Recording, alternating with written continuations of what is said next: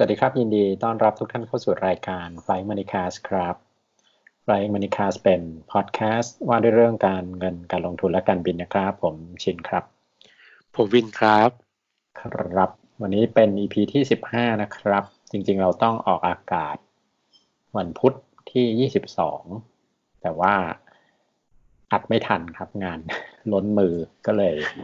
เลทมาหนึ่งวันอออก ออกได้หรือเปล่าไม่รู้แต่เราเนี่ยอัดวันพฤหัสที่ยี่สิบสามเดี๋ยวจะลองพยายามปั่นดูให้ออกอากาศได้ก่อนเที่ยงคืนนะครับ ถือว่ายังเลทแค่วันเดียว มีเรื่องสนุกสนานของตลาดน้ำมันใครติดตามอยู่คง ถึงไม่ติดตามก็เถอะก็น่าจะได้ยินข่าวบ้าง เพราะว่าก็เป็นข่าวดังในในทีวีอยู่ เกิดอะไรขึ้นครับ ก็ ครั้งแรกในประวัติศาสตร์โลกนะครับที่ราคาน้ำมันเนี่ยถึงกับติดลบนะครับ ก็มีคนตกใจว่าเอ้าทำไมราคาน้ำมันติดลบได้ก็ไม่มีขึ้นขึ้นมาก่อนนะครับ ก็ผมก็เลยมีเขียนไว้ในเพจ ก็อาจจะเล่าให้ฟังอีกสักครั้งหนึ่งในพอดแคสต์ว่ามันเกิดอะไรขึ้นนะครับ เรื่องของเรื่องคือว่าราคาน้ำมันที่เราเห็นกันเนี่ยมันเป็นการซื้อขายสัญญา future นะ future จะเป็นสัญญาซื้อล่วงหน้า ว่าเราจะซื้อน้ำมันราคานี้สมมติวันนี้นะครับนี้ฟิวเจอร์สเนี่ยมันก็เป็น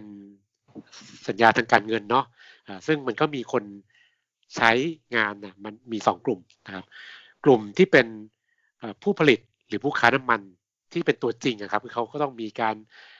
ซื้อน้ำมันส่งมอบน้ำมันดิบจริงๆนะครับ ก็มีส่วนหนึ่ง แต่ว่าจะมีกลุ่มที่ใหญ่กว่าคือกลุ่มที่ไม่ได้เกี่ยวอะไรกับผู้ผลิตน้ำมันแค่มาใช้สัญญา future ในการ ในการซื้อขายเก็งกำไรเฉยๆนะครับ กลุ่มหลังเนี่ยใหญ่กว่าเยอะนะครับ ก็มีทั้ง hedge fund trader แล้วก็ที่ใหญ่มากๆคือกองทุน ETF exchange traded fund นะครับ ทีนี้สัญญา future เนี่ยมันก็จะเป็น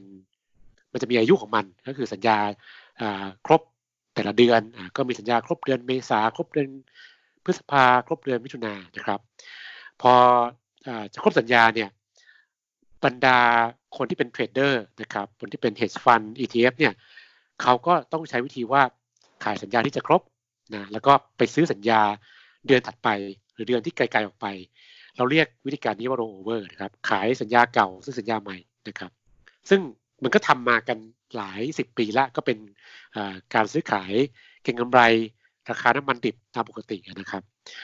ปวดว่าสิ่งเกิดขึ้นก็คือว่ารอบนี้เนี่ยไอ้เงินที่สัญญาของเดือนเดือนเอพริลคือ ไม่ใช่สิสัญญาเดือนเมย์สัญญาเดือนเมย์ที่จะครบกำหนดอ่า21เดือนเมษายนนะ21เอพริลเนี่ยมันเยอะมากนะครับ เสร็จแล้วคนก็มันก็มีกองทุนทั้งหลายเนี่ยถือสัญญาเดือนเมย์เนี่ยในมือเยอะมาก แล้วพอใกล้ครบอายุก็คือ 21 เมษาเนี่ย ก็เกิดอาการตื่นตระหนกว่าจะเอาสัญญาไปขายให้ใครนะครับเพราะว่ามีเยอะมากแล้วแล้วใครจะรับซื้อสัญญาไปนะครับ ถ้าสัญญาอยู่ในมือขายไม่ออก ก็แปลว่าก็ต้องถือสัญญาเนี่ยไปทำการซื้อน้ำมันตามที่สัญญาเขียนเอาไว้นะครับ ซื้อน้ำมันดิบ รับมอบน้ำมันมา ก็หาที่เก็บใช่ไหมครับ ทีนี้ปัญหาคือตอนนี้น้ำมันมันเริ่มล้นล้นตลาดนะครับสัญญาที่เราพูดกันเนี่ยมันเป็นน้ำมันที่ที่สหรัฐนะครับ ซื้อขายที่ตลาดนิวยอร์กแต่ว่าตัวน้ำมันดิบเนี่ยมันเก็บกันที่เมืองคุชชิงที่รัฐโอคลาโฮมานะครับ เมืองนี้เหมือนเมืองเล็กนะครับ มี ประชากรแค่ 8,000 คน แต่ว่าเป็นแหล่งเก็บน้ำมันสำคัญของการซื้อขายน้ำมันตามสัญญา future ที่นิวยอร์กนะครับ ปรากฏว่าตอนนี้ที่ที่คุชชิงเนี่ยมีเขาเรียกว่า capacity ในการเก็บน้ำมันประมาณ 76 ล้านบาร์เรลตอนนี้เก็บไปแล้ว 55 ล้านนะครับ แล้วก็มีที่แนวโน้มว่าจะเพิ่มทุกสัปดาห์สัปดาห์ละ 5 ล้าน ก็แปลว่าอีก 4 สัปดาห์อีกเดือนนึงเนี่ยเต็มละนะครับ คนที่ถือสัญญาfuture อยู่ในมือ ที่จะครบอันเนี้ยครบอายุเนี่ยนะครับไม่รู้จะไปไม่รู้ทำยังไงเพราะว่าถ้าถือสัญญาต่อไป ต้องรับมอบน้ำมัน รับมอบทำยังไงจะที่ไหนเก็บ เพราะว่าตัวเองไม่ได้จองที่เก็บน้ำมันเอาไว้นะครับ ก็เลยต้องเอาสัญญามาขายแบบเทกระจาดนะครับตอนแรกที่ขายก็ราคาลดลงมาเหลือ 20 เหรียญ10กว่าเหรียญต่ำกว่า 10 เหรียญก็มีก็ยังไม่มีคนรับซื้อไม่มี bidder นะครับ จนกระทั่งต้องกลายเป็นราคาติดลบนะครับ ก็ยังไม่มีบิดเดอร์อีกนะครับ ซึ่งซึ่งก็ก็มีคนพูดกันว่างานนี้เนี่ยมันมีก็เรียกว่าพ่อค้าหัวใสนะครับเขาเห็นว่าบรรดาคนถือสัญญาเนี่ยเกิดเกิดหน้ามืดแล้ว ขายขาดทุนก็ยอมนะครับ ก็เพราะว่าไม่รู้ทำอย่างไร น้ำมันรับมาก็ไม่รู้เก็บที่ไหนนะครับ ก็ก็เลยมีคนที่มาอาจจะซื้อไปราคาติดลบเยอะๆนะครับแบบลบสามสิบกว่าเหรียญเนี่ยนะครับ ต่อบาร์เรลเนี่ย เพราะว่าเขาคงคำนวณแล้วว่า โอเค เราอาจจะมีที่เก็บน้ำมัน เราได้ราคานี้มาเนี่ยได้ตังแถมด้วยเนี่ย ก็เอาไปเก็บน้ำมันก็คงได้กำไรอยู่นะครับ ก็เป็นที่มาของวันที่ปั่นป่วนราคาน้ำมันติดลบนะครับ ก็เลยเป็นที่ตกใจมากของของผู้คนนะครับ ทีนี้สินกับท่านผู้ฟังอาจจะสงสัยว่าแล้วมันกระทบบ้านเราไหมนะครับ ในเบื้องต้นเนี่ยมันไม่กระทบตรงๆเท่าไหร่นะครับ เพราะว่าราคานี้เป็นราคาเวสต์เท็กซัสซึ่งเป็นน้ำมันที่ซื้อขายกันในสหรัฐนะครับ บ้านเราเนี่ยใช้ราคาน้ำมันอ้างอิงที่ราคาเบรนท์ราคาดูไบนะครับ ซึ่งราคาเบรนท์ก็ quote กันที่สิงคโปร์ก็อาจจะไม่ได้กระทบเท่าไหร่นะครับปรากฏว่าเมื่อเมื่อวานกับวันนี้นะครับ ราคาเบรนท์ก็ลงมาเหมือนกันต่ำกว่า 20 เหรียญนะครับ แต่ก็แต่ก็ยังไม่กระเทือนหุ้นพลังงานบ้านเราก็ราคาหุ้นพลังงานลงไปบ้าง แต่ก็ยังไม่มากนะครับ มันก็โดยโดยรวมเนี่ยสิ่งเกิดขึ้นในสหรัฐมันเกิดขึ้นก็จากเรื่องของอสินค้าทางการเงินคือสัญญาฟิวเจอร์นะครับ มันก็กระทบกับราคาน้ำมันดิบในตลาดโลก แต่ก็ไม่กระทบกับเราเท่าไหร่นะครับนี่ก็เป็นเล่าย่อๆนะครับ เหตุการณ์ที่ตื่นเต้นอีกแล้วของเดือนเมษานะครับ ก็ตั้งแต่ทำรายการไฟมินิคลาสมาเนี่ยมีตื่นเต้นทุกเดือนนะครับ เดี๋ยวก็เรื่องหุ้นเดี๋ยวก็เรื่องนั่นเรื่องนี้นะว่าเราเมษาก็มีเรื่องน้ำมันด้วยนะครับที่ผมสามารถเอาถังไป ไปรับน้ำมันแล้วเขาให้เงินด้วยใช่ไหมใช่แถมเงินด้วย จริงๆแต่มันก็ต้องมีที่เก็บจริงๆอ่านี่ก็เป็นความท้าทายว่าไหวไหมใช่เพราะสัญญาเนี่ยมันไม่ได้แบบสองร้อยลิตรเนี่ยก็เยอะอยู่เยอะอยู่นะครับใช่ก็ล่าสุดเนี่ย สัญญาเดือนจูน ซึ่งจะครบวันที่สิบเก้าเมษนะครับ ก็ราคาลงมาต่ำกว่ายี่สิบเหมือนกัน ซึ่งก็สะท้อนความกังวลล่วงล่วงหน้าไปว่า เดี๋ยวเดี๋ยวกลางเดือนเมษเดือนพฤษภาเนี่ยก็ที่เก็บไม่มีอีก ก็จะต้องมีคนสัญญาเบรกขายอีกนะครับ ก็ตอนนี้ก็ราคาลงมาเหมือนกัน ก็ต้องรอดูครับก็ก็เป็นก็มีคนบอกว่ามันก็เป็นความวุ่นวายทางตลาดการเงินซึ่งกระทบกับเศรษฐกิจจริงนะ เพราะว่าเราก็ต้องต้องคิดเผื่อไปว่า ธุรกิจน้ำมันในสหรัฐเนี่ยอาจจะเดือดร้อนอาจจะมีบริษัทที่ผลิตน้ำมันล้มตายในงานนี้ได้เหมือนกันนะครับ ก็ต้องรอดูครับ น่าสนใจมากเป็น เรียกว่าเป็นเหตุการณ์ที่ไม่มีใครนึกฝันว่ามันจะเกิดขึ้นได้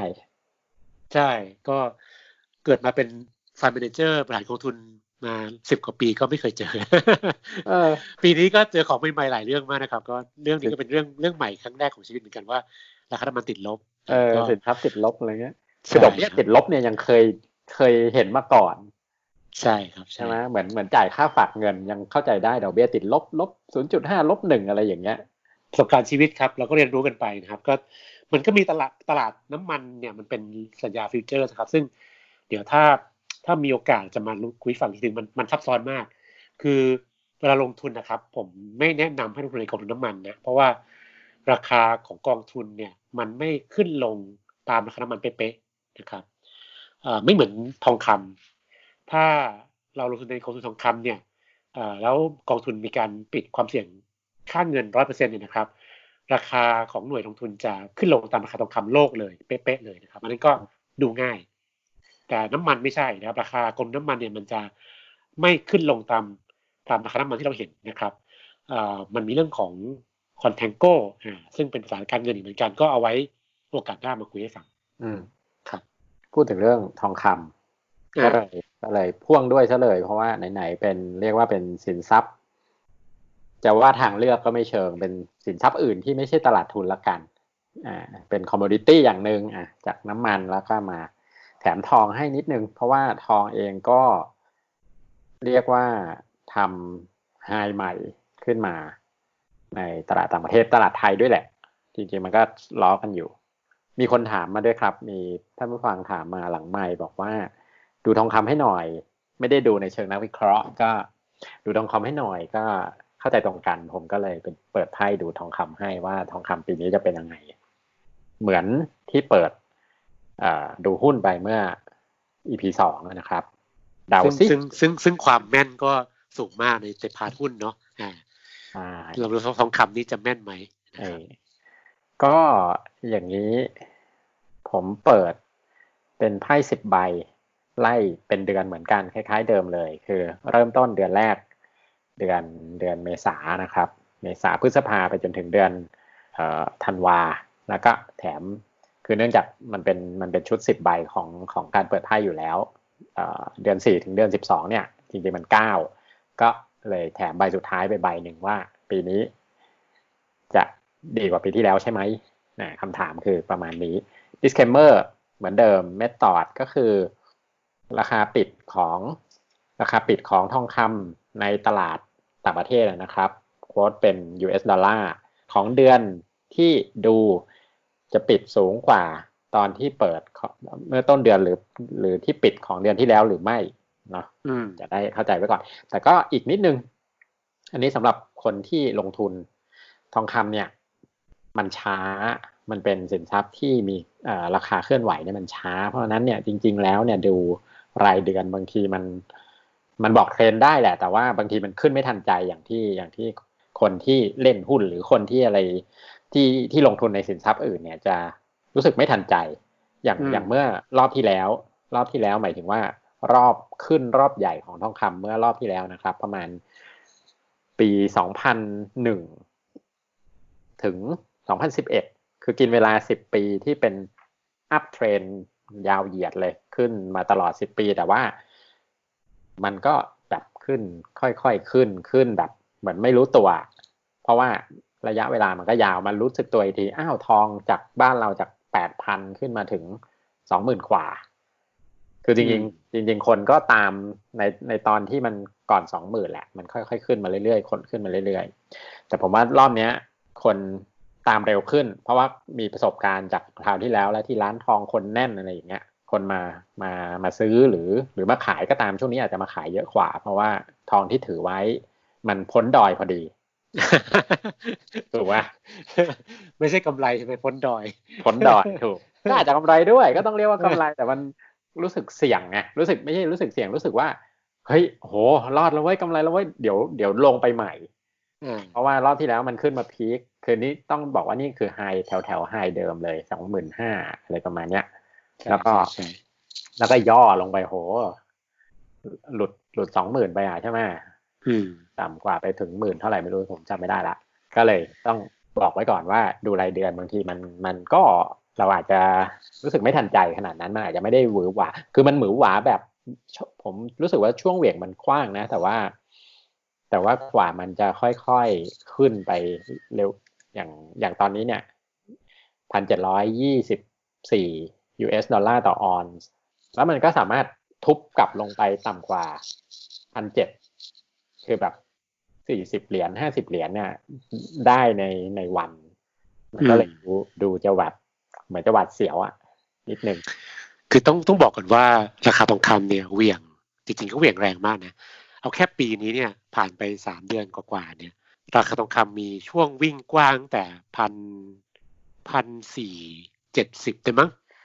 ไปพันเจ็ดห้าสิบก็เกือบสามร้อยเหรียญน่ะ ผมว่าเป็นการเหวี่ยงที่กว้างมากนะครับ ผมก็หมื่นหมื่นบาท ใช่ใช่อืม ต่อต่อออนต่อน้ำหนักทองคำอืมใช่อะอะเริ่มเริ่มอยากฟังละเริ่มเริ่มท่านผู้ฟังอยากฟังละใบแรกคือเมษาเนี่ยเมษานี่ชัดเจน เพราะว่ามันจะสิ้นเดือนละยังไงก็สูงกว่าเดือนมีนาแน่นอนทุกคนเห็นอยู่แล้วอื ใบแรกเนี่ยออกมาค่อนข้างดีเลยเป็นเป็นไพ่ใบโปรดของผมใบหนึ่งคือ Empress Empress เนี่ยคือคือคืออ่าจักรพรรดินีคือราชินีคือแบบ มันคือฟาวเดชันอะมันคือความแน่นของฐานมันคือแบบ นี่คือรากฐานที่ดีของของราคา เพราะนั้นเนี่ยอ่ามันขึ้นเดือนเมษาเนี่ยจะต้องสูงกว่าเดือนมีนาแน่นอนที่ชัดเจนอ่าไม่ต้องห่วงทีนี้เส ร็จแล้วเหมือนหุ้นเลยเดือนหน้า คือพฤษภาปิดต่ำกว่า เดือนความผันผวนมันอย่างนี้แหละเดือนพฤษภาเนี่ยออกออก five of cups ห้าถ้วยเป็นไพ่ไม่ไม่ไม่เชิงไม่ดีมากก็เอาเอาเอาว่าเป็นนกาทีฟแล้วกันคือถ้าให้บอกว่า positive หรือ negative อันนี้จะเป็น negative ก็อาจจะ ย่อลงมานิดนึง ปิดต่ำกว่าเดือนเมษา แล้วก็ถัดไปพฤษภามิถุนา มิถุนาก็จะกลับขึ้นมาใหม่ ได้ justice justice เป็นเรียกว่าเป็นไพ่ที่บอกมันคือไพ่ที่มันคล้าย ๆ ว่าชัดเจนอะคือคือคือในเชิง positive หรือ negative เนี่ยเป็น positive มันเป็นไพ่ไพ่ของ คือตัวตัวรูปเนี่ยตัวแทนเนี่ยคือ อาเทนาคือ goddess of war แล้วก็มีความเฉลียวฉลาดอืมมันมันเลยให้ภาพโพสิทีฟมากกว่า แล้วก็ถือดาบตั้งตรงสวยงามแน่นอนก็ก็ให้เป็นโพสิทีฟก็คือน่าจะขึ้นต่อจากเดือนพฤษภานะครับเจ็ด judgment judgment เนี่ยก้ากึ่ง ผมว่าออกไซด์เวย์ judgment เป็นไพ่ที่จริง ๆ ตอนดูหุ้นเนี่ย ก็มีอยู่เดือนหนึ่งได้ judgment ผมตอบ ตอนนั้นว่าเหมือนเหมือน selective buy คือบางตัวที่พื้นฐานดีจะขึ้น ตัวไหนกระเร็วกระลาดหน่อยก็ลง แต่ว่าพอไอ้ตัวเนี้ยสินทรัพย์เป็นตัวเดียว ผมมองว่ามันมันไซด์เวย์อัพคือคือค่อยๆ ขยับจับทำท่าจะขึ้นอะ มันเป็นเหมือนถูกตัดสินอะไรที่ไม่ดีก็จะถูกถูกละเลยไปอะไรที่ดีก็ให้ผลดี เพราะฉะนั้นอืมผมมองว่ามันน่าจะขึ้นมาได้สูงกว่าแต่ว่าเอ่อ มันมันจะออกไซด์เวย์มากแล้วก็ แล้วก็อาจจะสูงกว่าเดือนที่แล้วไม่มาก แล้วก็ไปเดือนถัดไปคือแปดใช่ไหมอืมแปดเนี่ยตกแปดเนี่ยได้ ten of wands ten of wands เป็น เป็นไพ่ที่เรียกว่าอะไรโดนแบบไฟสุมสวงมากคือ คือมีไม้เท้าสิบอันแล้วก็ไฟลุกท่วมตัวอยู่ใช่นะประมาณนั้นเดือนแปดไม่ดี แต่ว่าแต่ว่าไม่ดีอยู่เดือนเดียว เพราะว่าเดือนเดือนเก้าเนี่ย ได้ nine of pentacles คือมีเหรียญเก้าเหรียญเลย อืมโอ้โหสวยงามมีแต่ทองคำเต็มไปหมด อืมเออวันนั้นไปขึ้นเดือนเก้าแล้วก็เดือนสิบน่าสนใจว่าเดือนสิบเนี่ย มันเป็นไพ่ใบเดียวกับที่ตลาดหุ้นได้ตอนเดือนสิบด้วย อืม คือ Page of Swords คือไพ่ที่ตอนนั้นบอกว่า มีข่าวลือไม่ดีมีอะไร ไม่ค่อยดีในโลกอะ่ะ แล้วตลาดหุ้นก็ตก อืม อืม เป็นไพ่ใบเดียวกัน ได้ในเดือนเดียวกัน อืม อืม แล้วก็สิบเอ็ดสิบเอ็ดเนี่ย ผมมองว่าน่าจะขึ้น คือ Queen Queen of Swords ก็คือ มันถือดาบเหมือนกันนะ แต่ผมรู้สึกว่า Queen of Swords มันเป็นมันให้ความเหมือนแข็งขันในการ ที่มันจะว่องไวมีความแข็งขันมีความอะไรประมาณเนี้ยเออให้ให้ภาพเชิงโพสิทีฟมากกว่าตัวตัวเด็กตัว Page of Swords ในเดือนที่แล้ว อืมแล้วก็เดือนสุดท้ายคือเดือนธันวาธันวาได้ Nine of Cups ก็เป็นไพ่ดีของของฝั่งถ้วยเหมือนกัน อือืมมโหดูกราฟเป็น ฟันเฟืองเลยเนี่ยมีขึ้นลงในทุกเดือน ใช่ใช่แล้วทองมันเป็นอย่างนี้จริง ๆ นะ อย่างดูเออเออเออ ทองมันลงก็ลงน่ากลัวบางทีอืมจนแบบโอ้ยมันจะเปลี่ยนเทรนด์หรือเปล่า อืม เออ เห็นผลผวนๆอยู่แต่ก็สรุปสรุปก็คือปีนี้เนี่ย ค่อนข้างแน่นอนค่อนข้างชัวร์ว่าจะขึ้นสูงกว่าปีที่แล้ว แล้วก็อืมมีในเดือนเก้าเดือนที่เหลือสิบเดือนที่เหลือเก้าเดือนที่เหลือเนี่ย มีเดือนที่ หมายถึงว่าปิดเอ่อน้อยกว่าเดือนก่อนแค่เอ่อสามเดือน มีเดือนอะไรนะเดือนห้าเดือนห้าเดือนแปดเดือนสิบใช่ไหมเดือนสิบอ่าสิบเอ็ดป่ะสิบอ่าเดือนสิบเดือนสิบเดือนสิบอืมใช่ใช่ประมาณนี้นี่เรารวดเร็วมากเพราะว่าเราก็ยังยุ่งอยู่ดีเราก็รีบรีบมารีบอัดลงรายละเอียดน้อยหน่อยแต่ก็ประมาณนี้แหละ คนฟังรอบที่แล้วน่าจะไม่ได้อยาก ลงรายละเอียดมาก ปันธงมาเลย เดือนยังไงเดือนนี้เป็นยังไง ก็ก็ขอเสริมนิดนึงว่าจะต้องเตือนครับ แล้วทองคำเนี่ยเวลาราคาขึ้นแรงๆเนี่ยก็ผมก็ไม่อยากให้พวกเราไปไล่ซื้อนะครับ เพราะว่ามันมีสิ่งที่เกี่ยวข้องอยู่คือการเก็งกำไรของของบรรดา trader เนาะเขาก็ใช้ future เหมือนราคาน้ำมันเมื่อกี้ครับก็ใช้ future เก็งกำไรบ้างอะไรบ้างเพราะฉะนั้น เวลาทองคำราคาขึ้นไปเยอะบางทีมันก็ถูกปั่นราคาขึ้นไปด้วยคนเก็งกำไรนะครับ ก็ระมัดระวังอย่าไป เหมือนกับเราเป็นแมงเม่าอะงานเนี้ยถ้าเราไปเล่นด้วยก็อาจจะโดนไฟไหม้ได้นะครับระวังระวังดีๆนะครับใช่ใช่เพราะว่าต้องหาจังหวะเข้า ถ้าคิดว่าจะลงทุนจริง ๆ ต้องหาจังหวะ จังหวะที่จะเข้าถือในในจังหวะที่มันมันย่อตัวลงมาหน่อย เพราะว่าอืมถ้าดูตามตามรูปของของกราฟเนี่ยมันก็จะเห็นว่าพยายามจะ ทดสอบไฮไฮเก่าเมื่อปีนู่น ใช่ และถ้าผ่านถ้าทะลุได้มันก็ต้องไปต่อ มันก็ต้องได้เห็นแบบพันเก้าร้อย US สองพัน US ได้อืมอืมอืมถ้าผ่านอืมหลักการมันเป็นเช่นนั้น แต่ถ้าไม่ผ่านก็อาจจะกลับลงมาใหม่ไฮที่แล้วยอดอยู่ แถวแถวเดือนออกัสปีสองพันสิบเอ็ดนะครับ พันเก้าร้อยยี่สิบเหรียญอีกสองร้อยเหรียญจากตอนนี้อืมถ้าทดสอบไฮเดิมได้ ทะลุผ่านไปได้อืสองมพันสองพันเหรียญก็ไม่ยาก ก็ผมเสริมนิดนึงก็คือว่า วันเนี้ยเราอยู่ในจังหวะที่ตลาดเป็นแปลกนะครับ ปกติเนี่ยทองคำขึ้นมีอยู่พันธบัตรลงเนี่ย มันก็สะท้อนความกังวลว่าเศรษฐกิจจะแย่ใช่ไหมครับอ่าแล้วมันมักจะมาพร้อมกับหุ้นตกใช่ไหมก็คือสินทรัพย์มั่นคง safe haven ทั้งหลายเนี่ยราคาจะดีหุ้นก็จะตก แต่คราวเนี้ยเราเจอขึ้นหมดอย่างสามอย่างเลยนะครับ มันก็ต้องต้องคิดดีๆว่า เอ๊ะมันมีอะไรผิดปกติหรือเปล่าทำไมหุ้นก็ฟื้น ทองคำก็ขึ้น ราคาพันธบัตรก็ขึ้นนะครับอืมน้ำมันคิดตกครับน่าคิดน้ำมันตกเออค่อนข้างมึนบอกตามตรง นักลงทุนไปไม่ถูก ก็สรุปว่าวันนี้เราเจอกับ สินค้าโภคภัณฑ์สองประเภท ซึ่งราคาตรงข้ามเลยเนาะน้ำมันก็ติดลบนะครับ ส่วนทองคำก็เกือบทำนิวไฮนะครับออทามไฮนะครับ ก็รอดูต่อไปว่าจะเกิดอะไรขึ้นนะครับแปลกดีครับมาลุ้นกันสองเรื่องเพราะว่าคราวนี้ผมเลยมีพันธะผูกพันว่าว่า ว่าจะแม่นสองเรื่องตรงไปเรื่อยๆ หรือไม่มาลองกัน ลองดูครับติดตามพวกเราได้ทาง Spotify นะครับ หรือทางแอป Podcast ที่ท่านใช้ไม่ว่าจะเป็น Android หรือ iOS นะครับ แล้วก็เรามีช่องใน YouTube ด้วย ชื่อ Five Money Cast เหมือนกัน ส่วนถ้าจะพูดคุยกับเราก็